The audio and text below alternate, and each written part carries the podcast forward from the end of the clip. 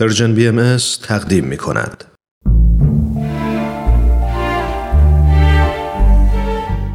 آفتاب بینش شنوندگان عزیز رادیو پیام دوست رامان شکیب هستم و با یکی دیگه از قسمت های آفتاب بینش با شما همراه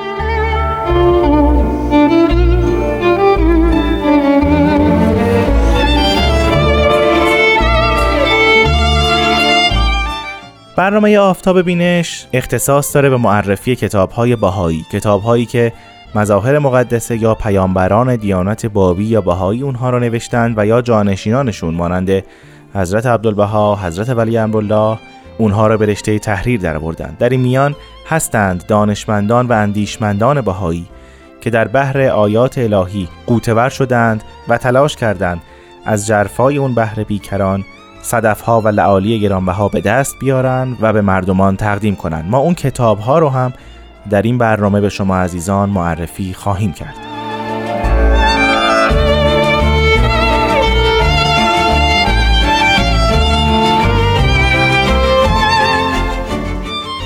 اثری که در این برنامه به شما عزیزان معرفی خواهیم کرد لوحی است خطاب به یکی از بزرگان زرتشتی که در زمان حضرت بهاءالله زندگی می کرد این لوح معروف است به لوح مانکجی صاحب. پیش از اینکه در مورد لوح و محتوای اون صحبت کنم راجع به مخاطب لوح که مانکجی صاحب هست توضیحات مختصری خدمتون عرض کنم. نام کاملش مانکجی لیمجی هاتاریاست که در 21 آذر ماه 1192 خورشیدی یا 1813 میلادی در مورا سومالی یکی از بخش‌های بندر سورات در هندوستان زاده شده و در سال 1269 خورشیدی در تهران از دنیا رفت مانکچی از بزرگان زرتشتی و همینطور اولین سفیر پارسیان بمبئی در ایران بود و در دوره ناصر شاه قاجار زندگی می کرد.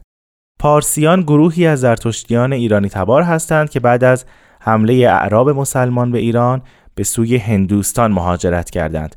جزئیات این مهاجرت بسیار زیاد هست اینکه از چه مسیرهایی رفتند هم همینطور. اما داستان مهاجرت گروهی از این زرتشتیان از ایران به سمت هندوستان که از طریق دریا بوده در کتابی به نام قصه سنجان از زبان بهمن پسر کیقوباد پسر هرمزدیار سنجانی به زبان شعر آمده که از شما دعوت می‌کنم اون کتاب رو حتما مطالعه بفرمایید. اجداد مانکچی کسانی بودند که در دوره صفویه از ایران به سمت هندوستان مهاجرت کردند. او به همراه خانوادهش در پنج سالگی به دلیل اینکه محل کار پدرش تغییر کرد به شهر بمبئی نقل مکان کرد. در همون جوانی وارد کار بازرگانی شد و به بسیاری از نقاط هندوستان مسافرت کرد. بارها دوست داشت که به ایران سفر کنه اما به دلیل شرایط اجتماعی و سیاسی هندوستان و افغانستان و ایران این امر برای او میسر نشد. اما سرانجام در سال 1233 خورشیدی در سن 41 سالگی به ایران سفر کرد.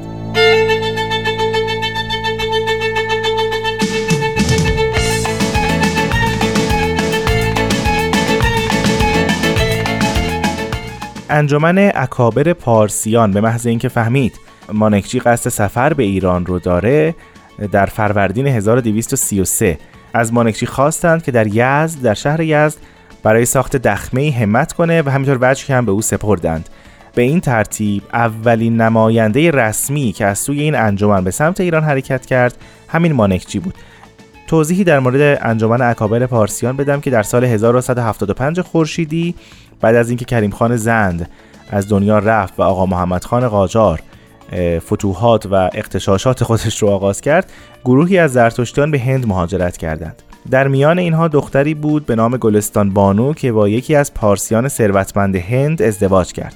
یکی از فرزندان اونها با همفکری و همراهی برخی از سران پارسیان هند انجمنی تأسیس کرد به نام انجمن بهبودی وضع زندگی زرتشتیان ایران که این انجمن در ایران با نام انجمن اکابر پارسیان شناخته می‌شد که مانکچی اولین نماینده رسمی این انجمن در ایران هست.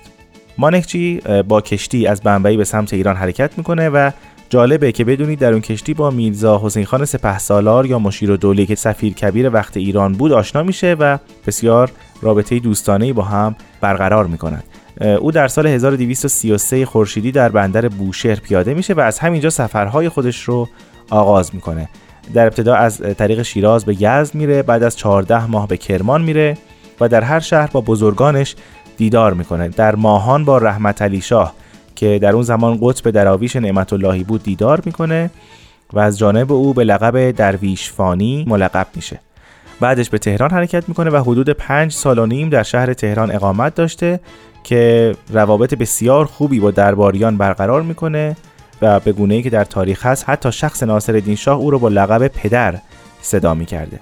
بعد از مدتی به آذربایجان و کردستان و کرمانشاه و عتبات عالیات میره و با بزرگان اون شهرها دیدار می‌کنه و پرسش هایی رو از اونها می‌پرسه. مانکشی حدود یک سال در بغداد بود. در همین زمان هست که به زیارت حضرت بهاءالله مشرف میشه. او در سال 1245 خورشیدی به ایران برمیگرده و مدتی رو در کرمان زندگی می‌کنه. در همین زمان اجازه آموزش دوازده کودک کرمانی و 20 کودک یزدی رو از خانواده هاشون می‌گیره و تمام مخارج تحصیل پنج ساله اونها رو تقبل می‌کنه.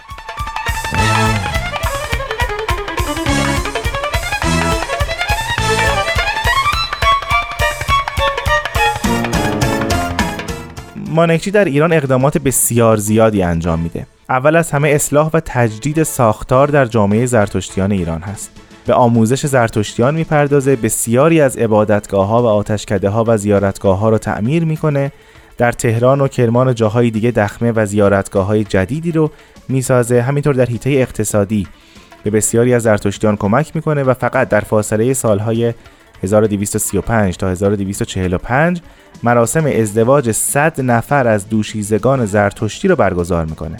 همینطور به پیشنهاد او در هندوستان صندوقی برای کمک به نیازمندان تأسیس میشه. انجمن زرتشتیان یزد رو تأسیس می‌کنه تا خود زرتشتیان به رتق و فتق امور خودشون و اختلافات داخلیشون بپردازن و همینطور مدارس بسیاری رو تأسیس می‌کنه تا ریشه جهل و بیسوادی رو در جامعه زرتشتی از میان ببره. اما روابط او با بزرگان و سیاسیون کشور هم برقرار بود. با توان مالی و سیاسی که داشته در دربار ناصرالدین شاه از اعتبار ویژه‌ای برخوردار میشه و بزرگترین اقدامش لغو حکم جزیه است.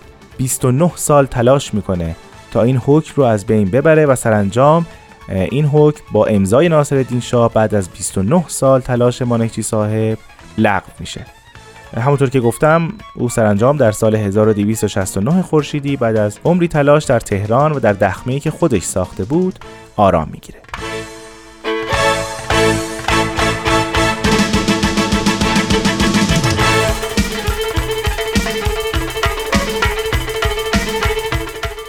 خب من در اینجا از خانم آزاده جاوید تقاضا می کنم تا بخش هایی از لوح مانکچی صاحب رو برای شما عزیزان زیارت کنند به نام خداوند یکتا.